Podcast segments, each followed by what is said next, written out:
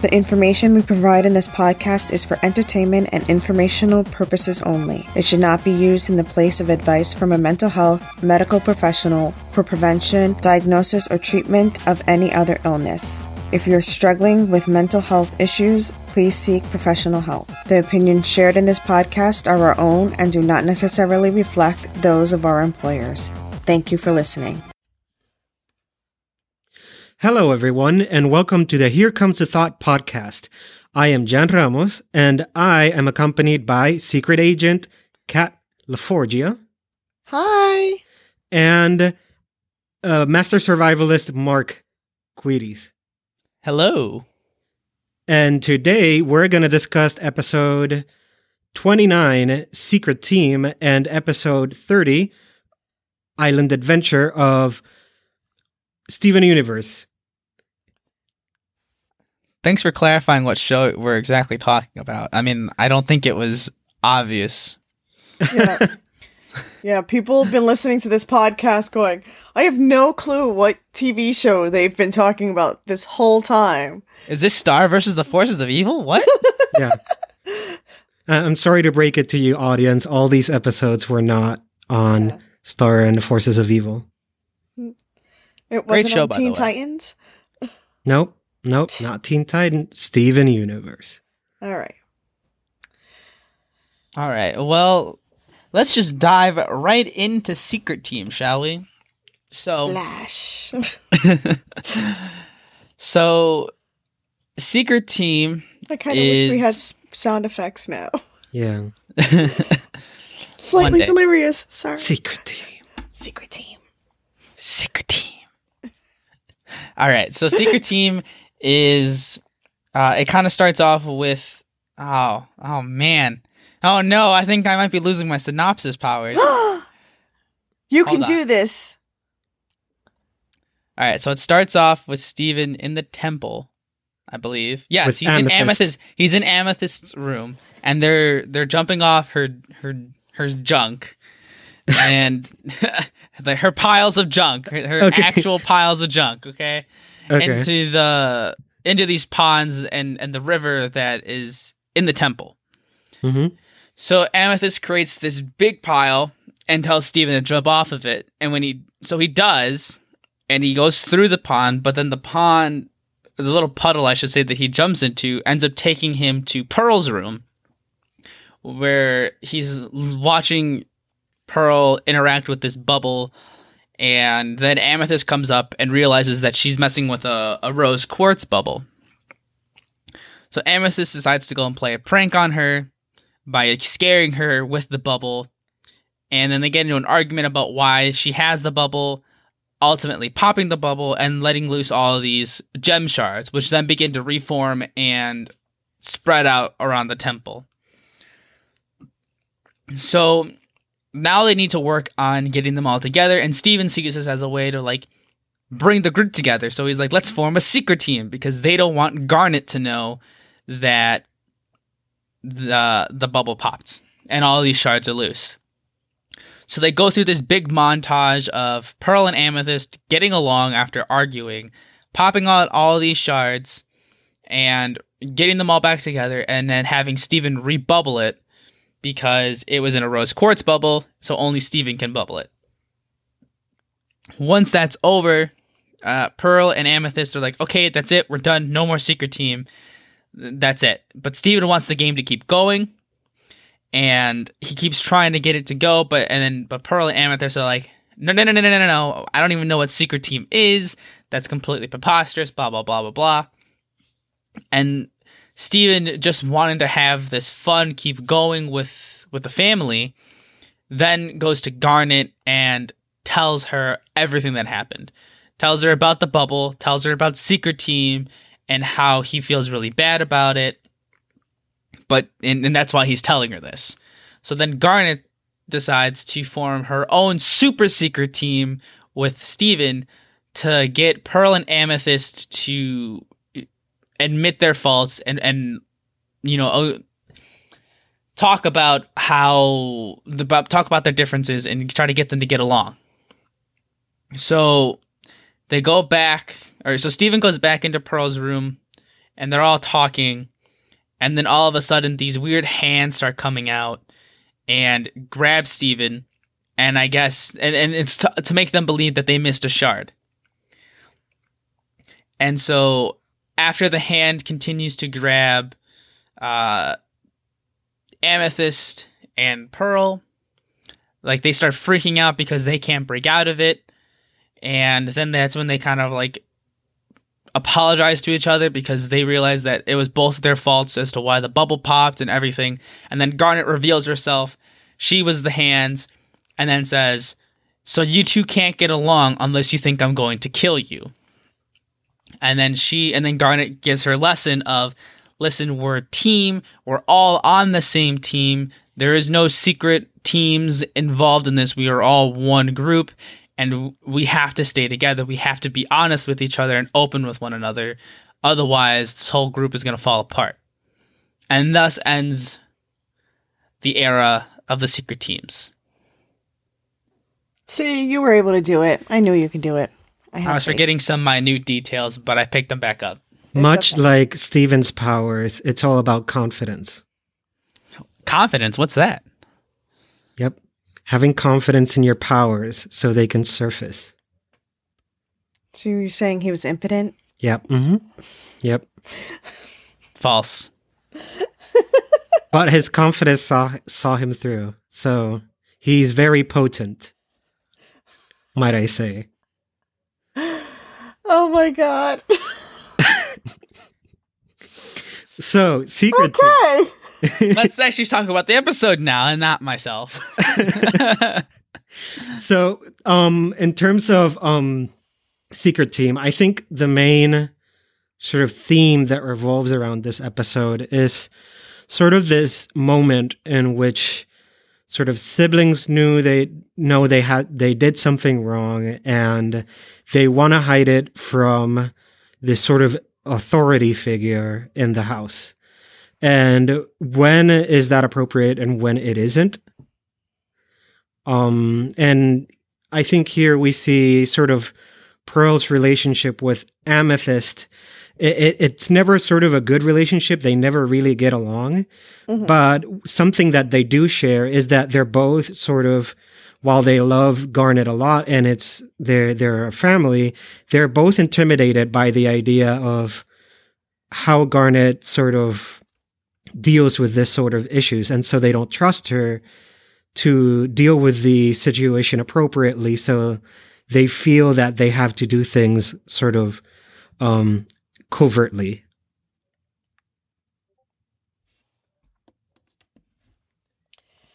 I was thinking that um, this is one of those moments where when we have siblings or we have small children, we kind of talk to them.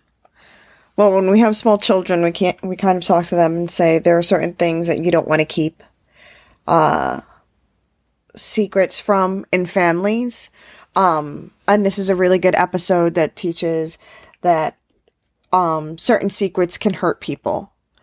Um, you know, this is a, a, a situation in that's not quite quite traumatizing, but can still, you know, they can all get hurt if these uh, gem shards um, actually get out get out of the of the temple, and this is the reason why they have to go rebubble everything. Um, but instead of going to Garnet and saying, hey, we kind of messed up and we need help re recapturing them, you know, they, they were like, we can handle this on our own. And sometimes, you know, it's good. Um, showing a little bit of independence and saying, you know what, we can handle this on our own.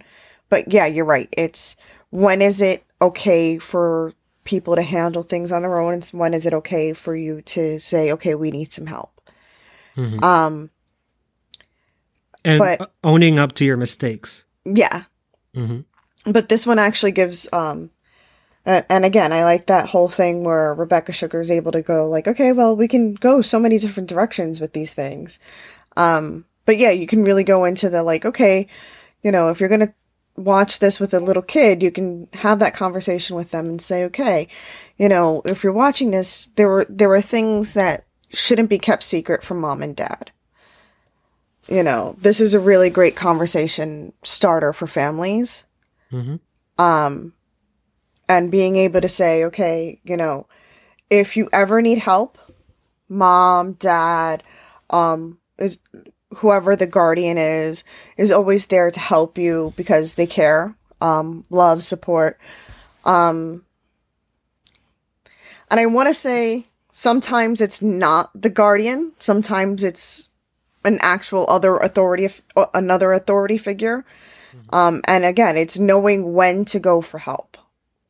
Yeah, and this is something that also has to be um, cultivated by the other party because while we have to own up to our mistakes and sort of learn to trust these uh, authority figures like our fathers or, or, or parents, um, I'm guessing there's other situations in which the Garnet figure has not dealt with mistakes like this in a healthy manner, right?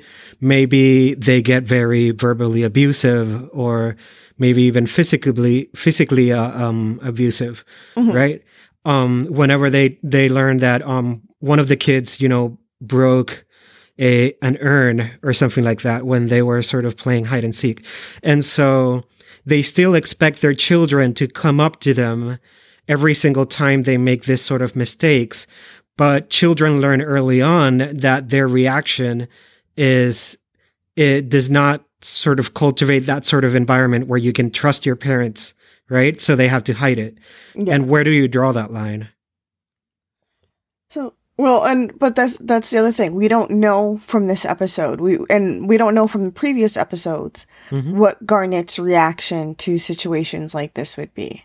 hmm I mean, in past episodes, have we seen Garnet blow up um No, I to, I actually something think, like this? yeah, Garnet has always had sort of like a cool, calm, and collected sort of um attitude to her. I think she she does this thing where she's very strict and she can do she can pull off a death glare but other from that like um i don't think she she deals with these sort of situations uh wrongly per se so i think here the the responsibility should really lie on on pearl and amethyst So then we'd have to talk about the other situation in this then.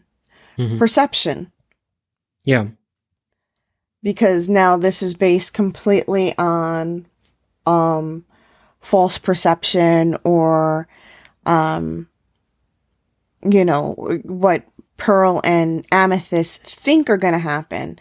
And we always say you know when there's a story there's um your your version of the story my version of the story and you know another version of the story. And when we get those all those versions of the story we kind of get to what the what really happened.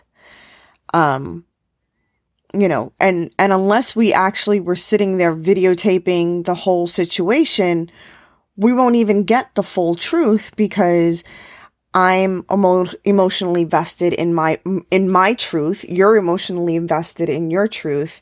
And whoever else um is showing their version of the story is emotionally vested in their truth. Um but we would take apart the the similarities and the differences and say okay well you guys have all this in common and these are all the differences and say okay well um based on this we can say this is what we think happened. Um so you know why is pearls and amethyst's perception that garnet is like that? You know why is so so the question is is it pearl's perception that amethyst um not amethyst i'm sorry that garnet is going to blow up um Yeah. and the or truth is is, it amethyst and and i think mark you need to jump in on this one because you're the one who actually remembers these episodes better than we do Well, okay. uh, Well, to kind of go off your point here, um, I feel like this is also. I, I feel like it's more of a message towards the parents that are watching this to kind of help them like get a better sense of themselves and what their position of power is compared to their ch- their child mm-hmm. because like like Pearl and Amethyst in terms of their perception of thinking that Garnet's going to completely blow things up and get completely mad at them and just go off on them.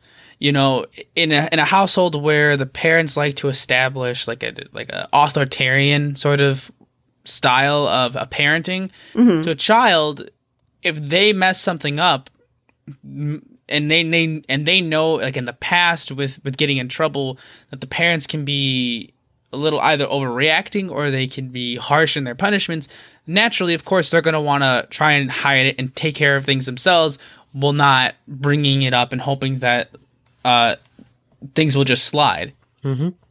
So it's important for the parent to realize okay when is it okay to to be a stern parent and, and but also making sure that they are a person that their child can go to and tell them hey look listen i messed up or this happened. Mm-hmm. And and and being able to recognize that okay they made a mistake and they need to learn from their mistake and, and be punished accordingly but mm-hmm. also be like okay well i'm proud of you because you came to me you told me and you're taking responsibility for your actions or you're taking responsibility for something you did now let's work on a solution to fix whatever it is that was broken to rep like uh, reprimand anything that was you know any sort of tension that might have been caused between either siblings or uh, a peer at school or whatever the case might be Mhm.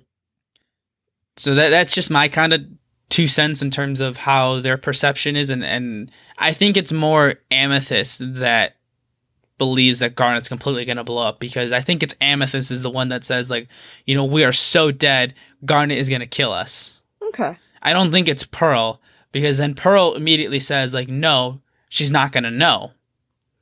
And that's how Secret Team is formed. Yeah, I think that their perspectives can be very different, and I really like what you say about in these sort of situations. It's very important for us to become a bit more self-aware and to sort of assess our roles in the situation that happened. What is Garnet's role? Why don't they trust her? What? Why don't from Pearl's and Amethyst's point of view, why do they think Garnet will overreact, and is that an appropriate response? Is uh, is that something you can actually expect, or is that you sort of blowing things up? And I think part of why Amethyst perhaps is the most the one that reacts the most, as you say, Mark, is because she is the one who gets the most criticism in the house because she's the most laid back and um, the one who has more trouble sort of working with responsibility and sort of rules, right? Yeah. Well, out of the three of them, isn't she the youngest? Yeah. So Yeah, she is. I mean, so then, I, and I, I hate to do it this way, based on sibling, um, so where siblings are in relationships, it would be Pearl should be a mediator between Garnet and, um, Amethyst hmm because she would be the middle child. Yeah. Well, I don't know. Now, now I'm a little bit confused on the See, timelines. I feel as though Garnet is seen as more of the parental figure. I, I, I feel that. You know, it's a, it's in a the little context weird. of this episode, and yeah, yeah. it- no, I feel like in the context of even every episode up until this point, like Garnet is the one that they go to, and parents are normally the one for a child. That's who they turn to. That's the first person they turn to. I mean, I think it, it could also be that she's sort of the strength of the family. In some families, and in more um, conservative, fami- uh, um, traditional families, there's this thing called the the pater familias, where usually the father had the sort of patriarchal role. That even if the mother had some power in in the family, Mhm. it, it was expected that sort of the the father had the most power, and it was gendered that way. And uh, even in in other alternative forms of families, you can sometimes see that sort of power structure, where parents they both have power over the child, but there might be one parent who takes more of the brunt of that responsibility. And I think that would be Garnet, mm, and throughout the series. Well, no, no, Yeah, I'm, so- so- I'm so- trying to think about a family map on and and how it would be done, and I'm like, because Garnet would always be the head of the family map. Yep. Yeah. That's why that's why I say that Garnet is basically the head of household. Yeah. Yeah. See, so all right, so there are several ways I would ha- so in family therapy there are several ways it would be handled in in our situation because technically no matter um well not technically no matter what Greg is Steven's legal guardian. Greg is Steven's parent um and we would say that then yes um, the crystal gems would be considered either aunts or siblings, however we want to put it. So if we do the co-parent relationship, if we talk about it that way, um, Greg would be co-parenting with each gem respectively. Um, but on most levels, it's usually with Garnet. Mhm.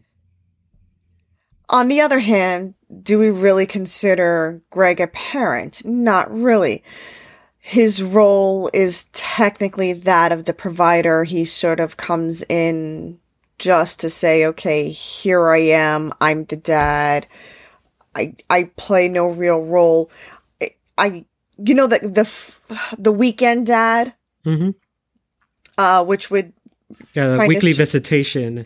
Yeah, Sort of thing. exactly. Mhm. Um, so he can still show up as that role of provider.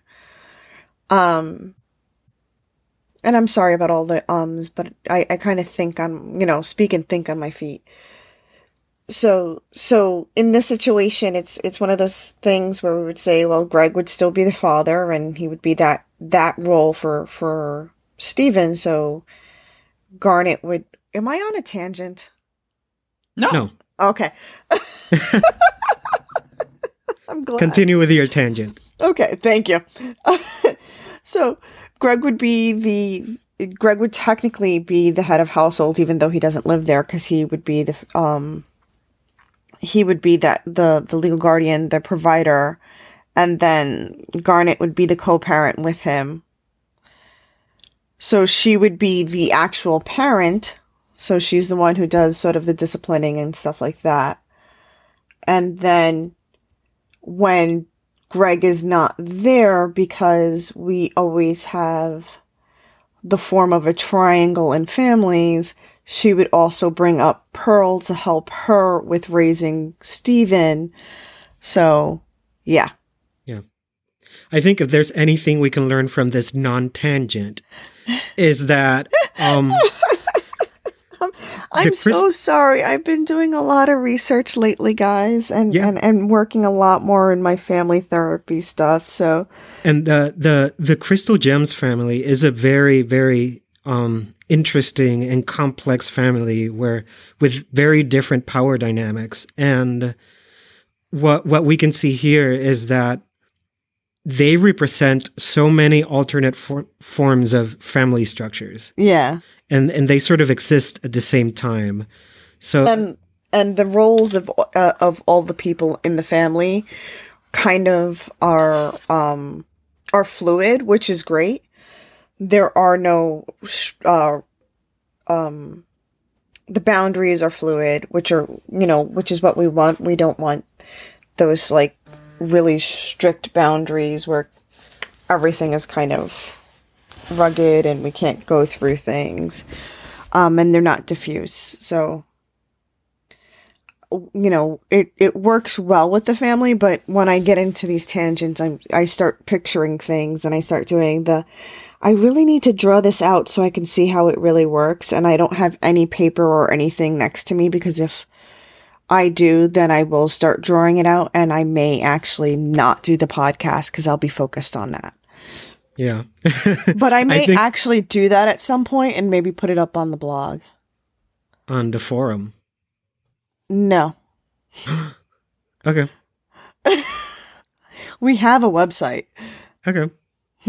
I'm trying to get more people to us. Okay. Wait, we have a website? yeah. Shocker. I keep telling you to write a blog, like the both of you. Um, Blog. I'm sorry. I just Okay, let's go back to this because I already took my tangent, and yeah. Yeah, we're gonna get too off topic. With this. Does anybody have anything else to say about Secret Team? Um,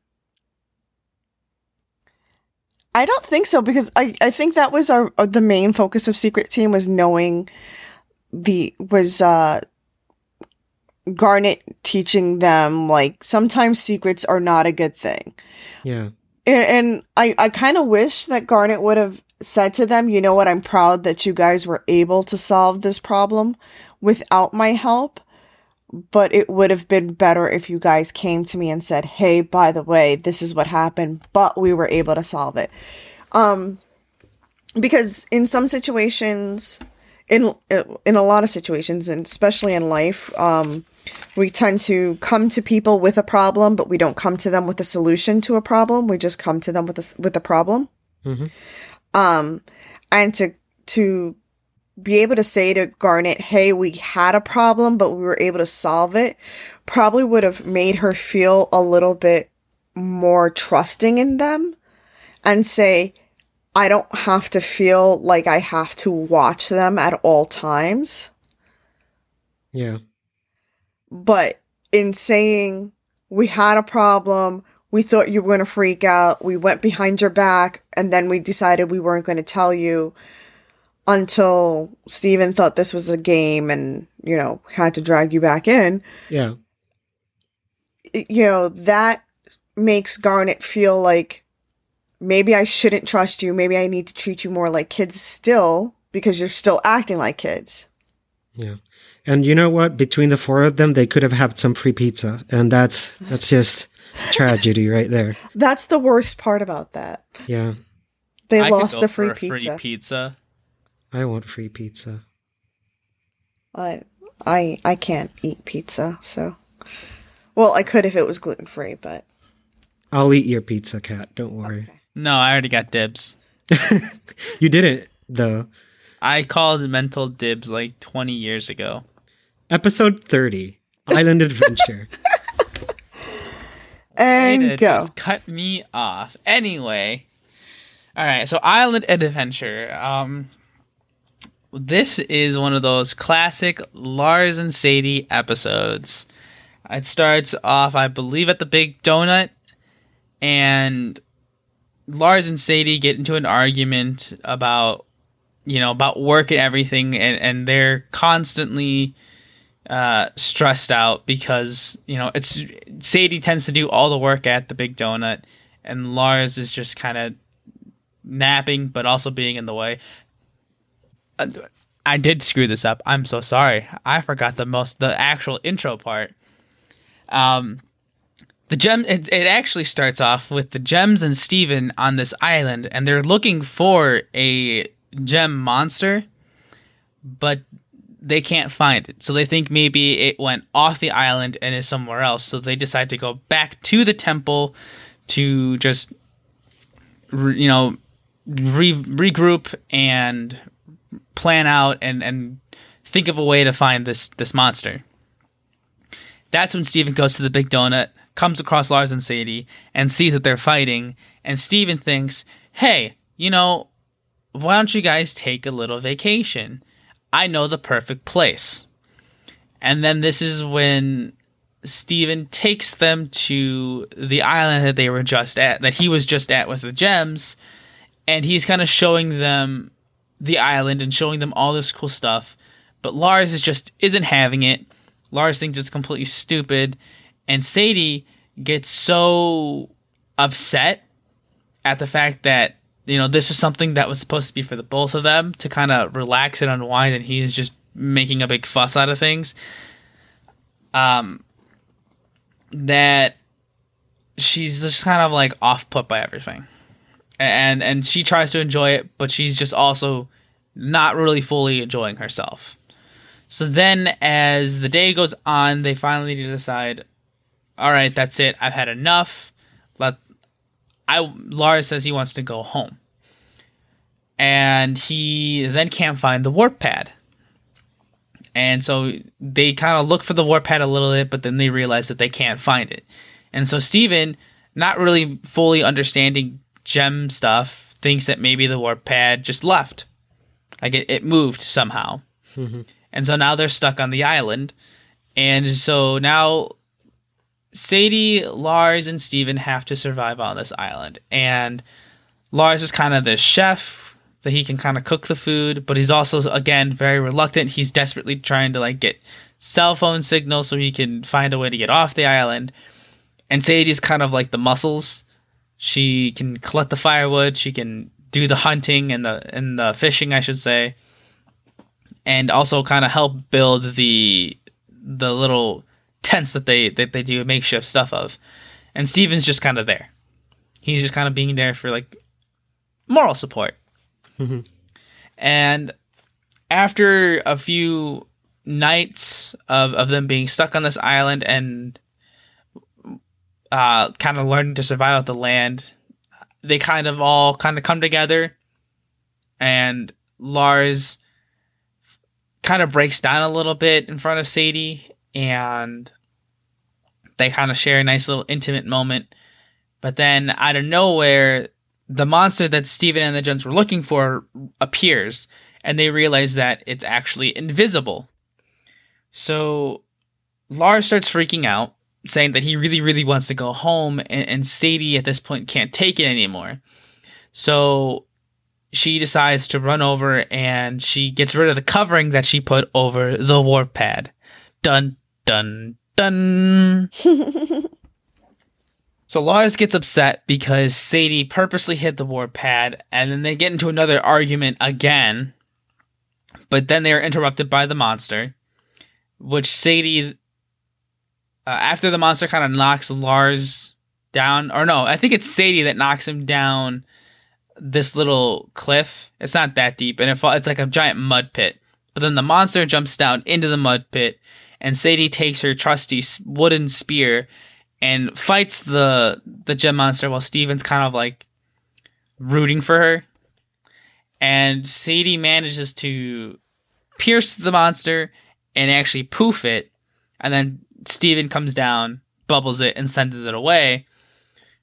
And then they both, and then all three of them go home, and Lars kind of like thanking her for saving his life, but then she's just like, "Yeah, don't mention, don't mention it." And then they go back home. So, Mark, you said earlier that this is one of your favorite episodes. So, what about this episode do you really like? The freaking chemistry between Lars and Sadie is. I'm all about that romance. That angsty teen romance. Um, so we can kind of start it off by I mean like you can obviously they're, they're like the only real teenagers in the show.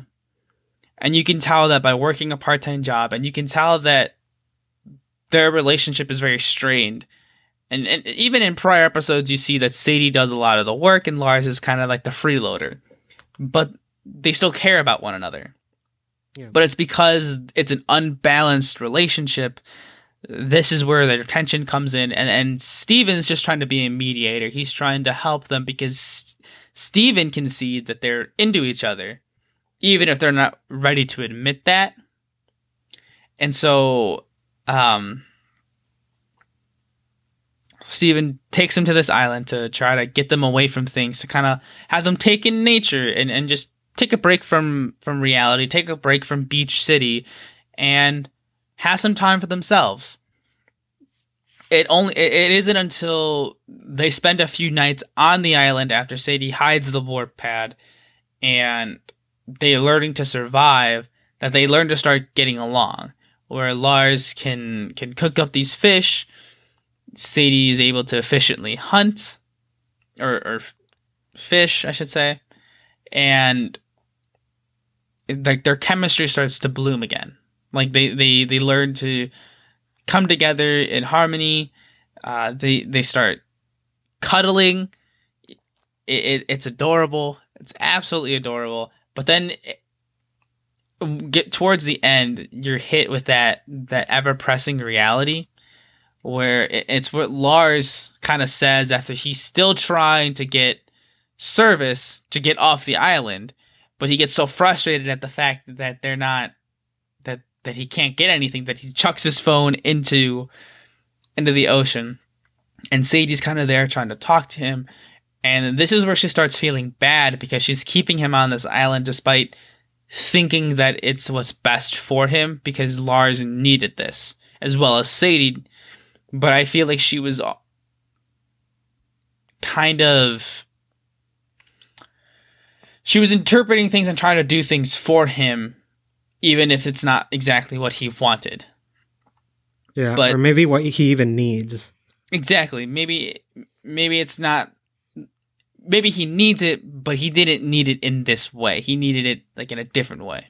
hmm But then I, we're kind of hit with that. We're kind of come back from re- to reality after this like little dream montage of them all of them getting along and, and surviving on the island where uh, Lars turns to Sadie after like grabbing her hand and like kind of like caressing it with with his thumb and he asks her like do you ever get lonely even when you're around people?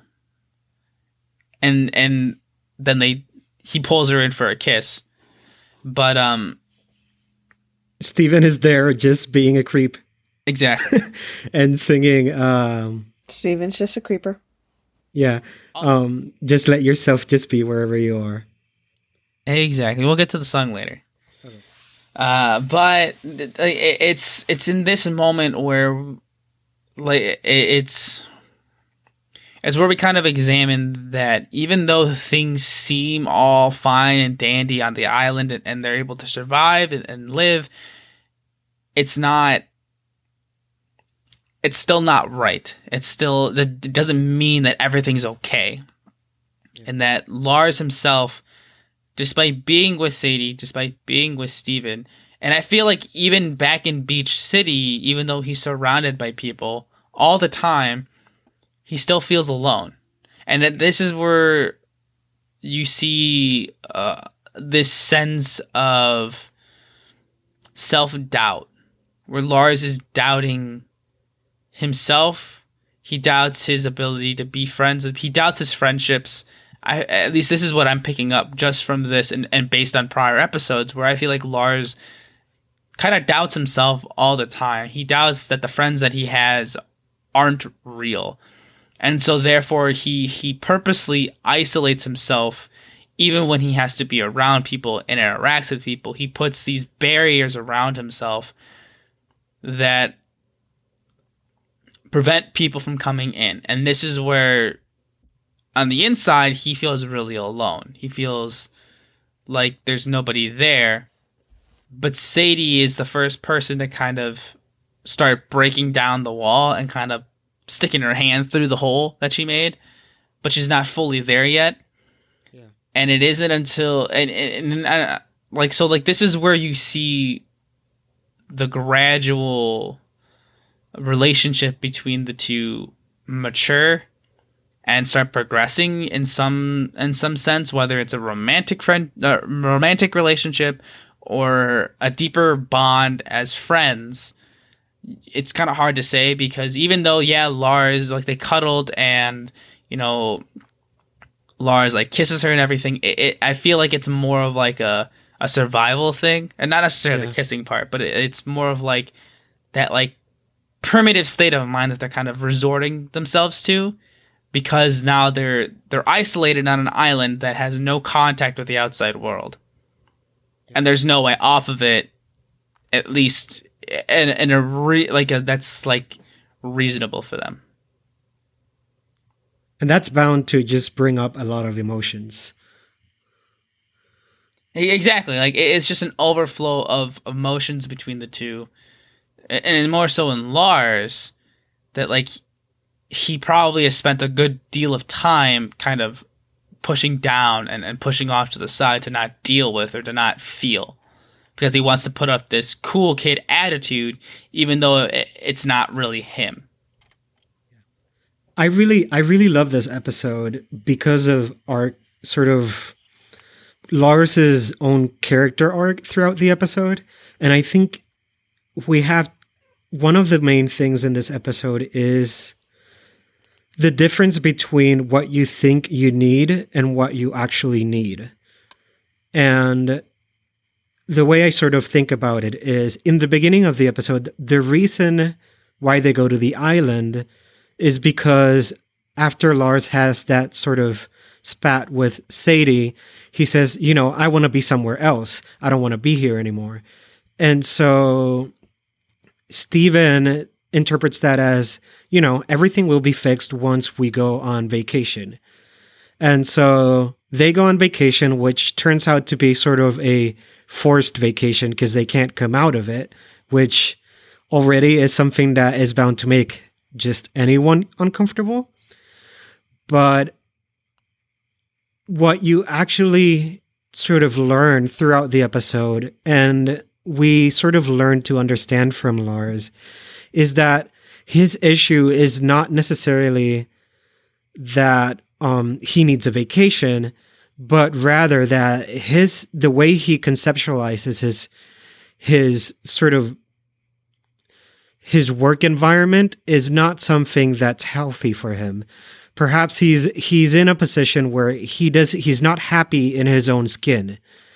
And that also works when he says, you know, do you ever feel like you um what was it that he says about loneliness? Uh do you ever feel lonely even when you're around people?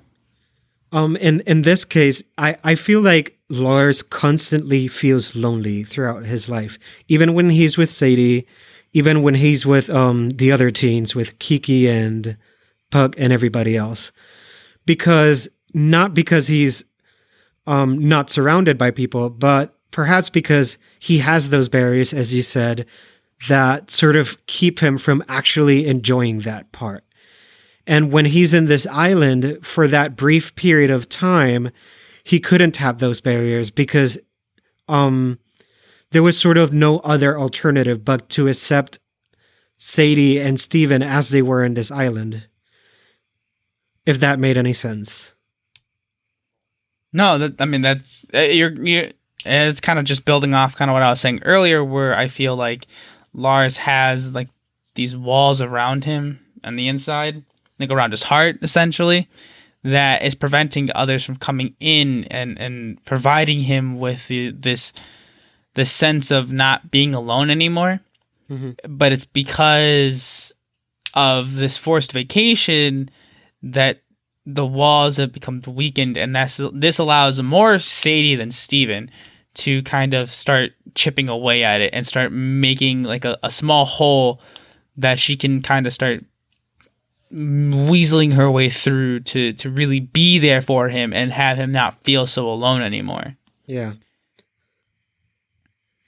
So, um, how do we feel about Sadie per se, her actions in the episode, sort of forcing Steven and Lars to stay in that island for Lars's own good from her perspective.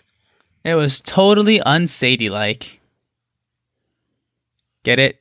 Like unladylike, but unsadie like. Ah, ah, ah, I'm, I'll see myself out. that was hilarious. Sure. tell by your generous laughter. Huh. So, I'm gonna go against. So I actually kind of like this episode. Mm-hmm. Um, there's there's a, a, a mo- there's movement in the whole like Lars isn't completely a jerk. Um, he's still very selfish. Um, but you can see he does have very low self esteem. Mm-hmm. Um, and he is completely controlled by his phone. Um, and what I'm wondering, teenager isn't. Yeah, and I'm wondering if he's completely controlled by his, uh, if, if he's completely controlled by social media. Also, um, I think, I think Lars is very avoidant. I think every time he finds himself in a situation that he emotionally can't handle, or he he doesn't sort of trust people around him, he'll find a way to sort of run away from that situation, whether it's in his phone or whether it's sort of diverting blame or something like that. He's somebody that um, finds it really hard to sit with um, difficult emotions, so he lashes out or he runs away. Yeah. Very quickly. So now, but so my my my whole so knowing about Lars, Sadie, and Steven, there are several components I have to think about with this. It's the, the great thing about this whole episode is there's a there's a role reversal in this. Um, in this role reversal, we see um, Lars taking up the more what we would say female roles of cooking, um, where Sadie takes up the more male, male or masculine roles of, you know, hunt and gathering, um, which she does the fishing. So that's a very kind of fun aspect to look at. But now there's also the negative aspect of it because in this whole thing, Lars has been kind of an asshole to Sadie the whole time, and he knows Sadie likes her. He, uh, I'm sorry, he knows Sadie likes him, and he kind of uses that against Sadie. So, um, like when he wanted that video game, he, you know, he, he used Sadie to get it for him. Um, and then when he got injured, same, same episode, he used the fact that Sadie likes him so much to kind of get out of working and then went to go hang out with other people. So sort of like, I'm gonna, you know, tell the f- girl that I know likes me that I can't hang out with her now so I can go hang out with a girl that I like, you know, it, mm-hmm. sort of, sort of same concept. But now we have sort of a flip situation. Sadie is now the one sort of manipulating things psychologically because she has the knowledge of where the warp pad is. She's the one who hit it. So now she's kind of holding both Steven and Lars against their will. More more Lars than Steven. She knows Lars really wants to go home, but again, um in that more masculine um ideal, well, this is good for him um because I know how stressed he's been and he'll, you know, he'll be upset at first, but he'll be really thankful later on when he realizes how stressed he's been and he gets to like have a good time here. We get to have this little vacation. You know, he gets to get take a little bit of time off. You know, he, she's making the decisions without him um and saying she's doing it for his own good. There there's that slight uh patronizing tone Yeah, and I What- think there's there might be an ulterior motive, right? Oh, there's Where's- definitely alter- ulterior motive in that one. Um, She's trying to sort of handcuff herself to him. yes. Um, and when it comes to false imprisonment, which this is what this is, there's always that ulterior ulterior motive. So in this one, um, ultimately, Lars does end up kissing Sadie, and they end up snuggling and getting um physically close. which is what Sadie wanted, which is what we would say with um with false imprisonment is what the captor wants. He wants that well, and I'm only saying he because most people who do false imprisonment the uh the victim is usually female and the perpetrator is usually male. So um he usually does it for sexual acts. So in this per- in this moment sexual act as in kissing. Yeah. And this is something that actually Lars mentions later on when he realizes that Sadie um, hit the warp pad and he says, You know, you just fooled me to take advantage of me. And she starts hitting him and saying, like, you know, you kissed me on the mouth, you did this and that. And that's something I personally did not particularly appreciate from Sadie. That's Um, victim blaming. Exactly. Because what she what she didn't realize in this moment is that you know, he did this under completely different circumstances. And it, it was in a in a sort of circumstance where he was, you know, in a deserted island. There were these emotions that she um, manipulated, and that she sort of orchestrated. But it's not what would have genuinely happened if she wouldn't have done those things and fooled him in that manner. And so, yeah, she she definitely victim blames him. Yeah. So this is you know, and this is that scenario. So, you know, I I really loved that we were able to see that whole the whole scenario play out. Um, because we get to see sort of like a little bit of gaslighting. Um, did we talk about gaslighting in, in, in a previous episode? Define it for new listeners. So, oh wow, I actually have to look that up because I don't remember it too much off the top of my head. So, gaslighting is pretty much when you're in a relationship with someone who's somewhat uh, uh psychologically, well, who's psychologically abusive, um, and is they sit there, they tell you some nice things at first, and then they start putting you down. Um, they'll start putting you down physically, they'll start putting you down um, emotionally, and then they come back and they try to pick you back up, trying to say, oh, you know, I was in a bad, I was having a bad day, it was a bad mood. Um, so that whole abuse cycle. Um, oh my God, gaslighting is just one of those topics that it's just like, it's it's a new term, so I'm still just yeah. So gaslighting um, is when uh, uh, according psychological to manipulation. yeah, it's it's when you manipulate someone by um, psychological means into questioning their own sanity, or right, into questioning their own reality. In this case, it would be Lars saying like you took advantage of me, and her saying like no, you did that yourself. Um, and sort of trying to convince him that he he is in the wrong and sort of trying to attribute all the the blame towards him and i think this is where it's kind of helpful to to realize that their relationship is still something that has a lot of issues that there's still a lot of things in regards to the relationship between lars and sadie that needs to be worked on and while Lars has shown quite a few qualities that uh, are problematic in in some one way or another, that it's also it's not just Lars. That Sadie also has some issues and, and has her own things that make that she brings to the table that make their relationship problematic or that makes it unstable.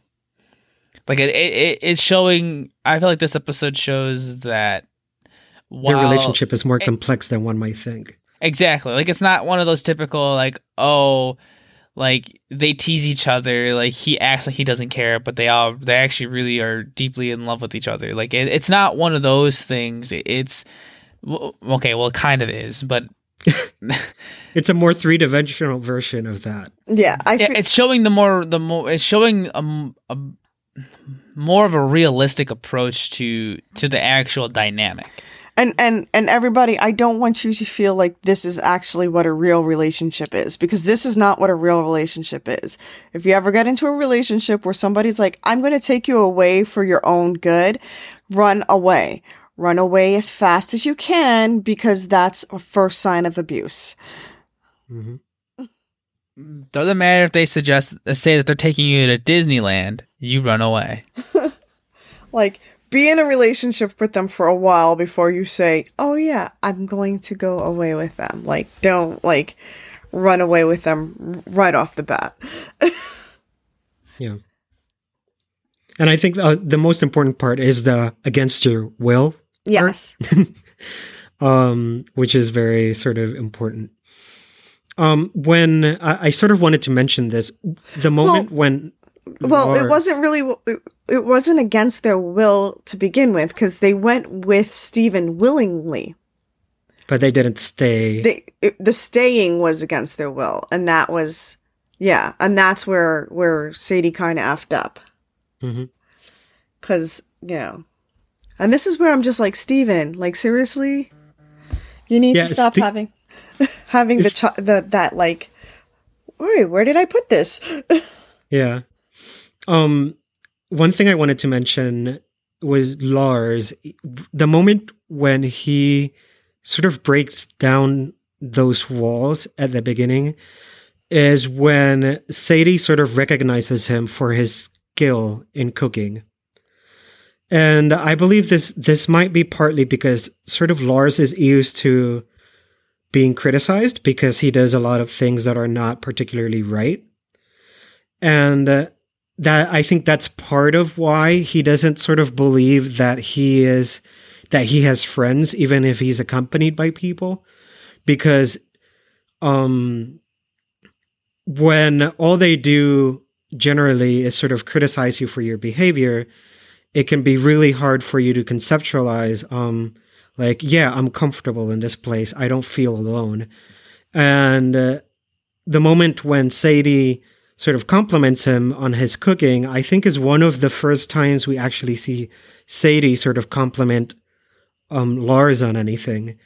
And that's one of the first moments where we see him really sort of um break down his walls or at least lower them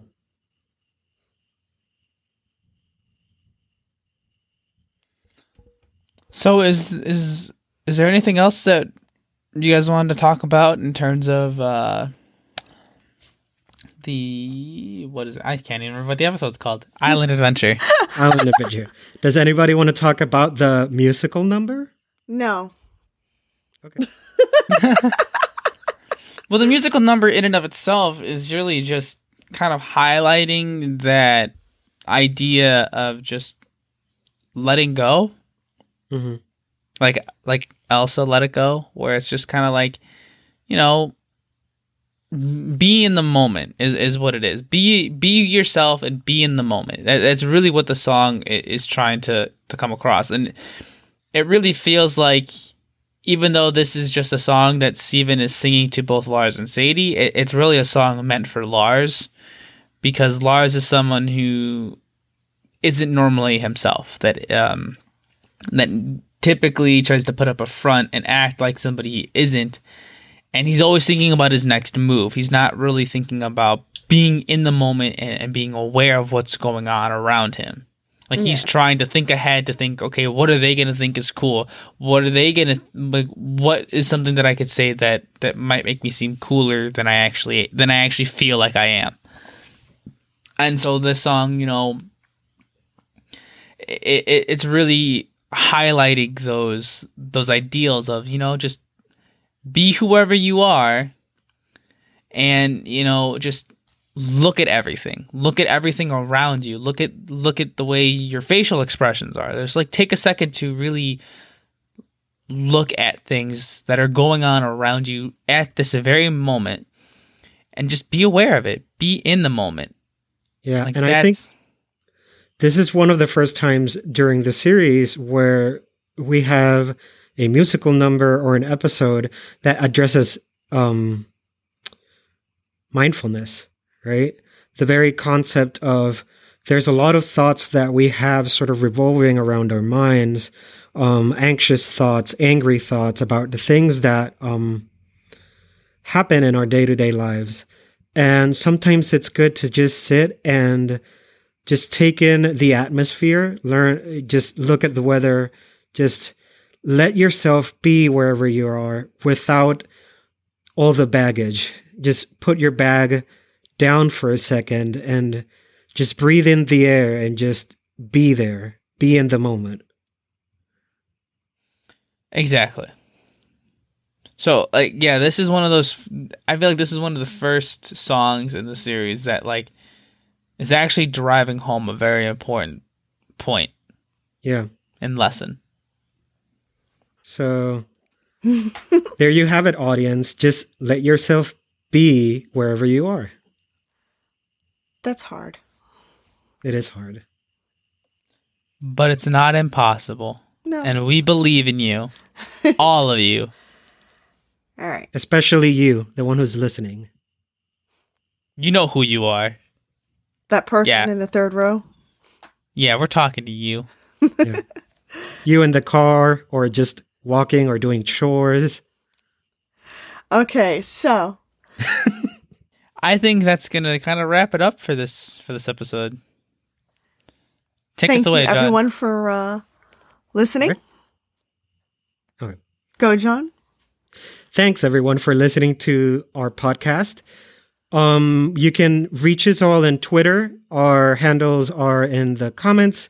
If you have any questions or any suggestions for a possible future special episode that might, you know, um, give us the opportunity to speak about Steven Universe outside of our current time frame, so we could discuss things on um, future seasons, and you can take that load off our minds, please.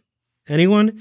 Well, you can do that at the Geek Therapy Forum, and uh, that link is in the comments. In the show the notes, show notes. yeah. yeah. Okay. Anything else? Did I miss something?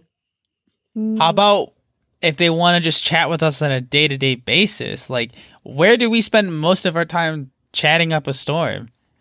Well, Uh, I'm going to give you Mark's phone number. You can join us on the Geek Therapy Discord. We do not turn anybody away. Um, and that link will also be in the show notes.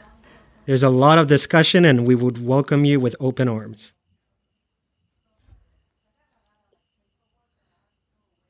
All right. Thanks for listening. All right, so good night, everyone.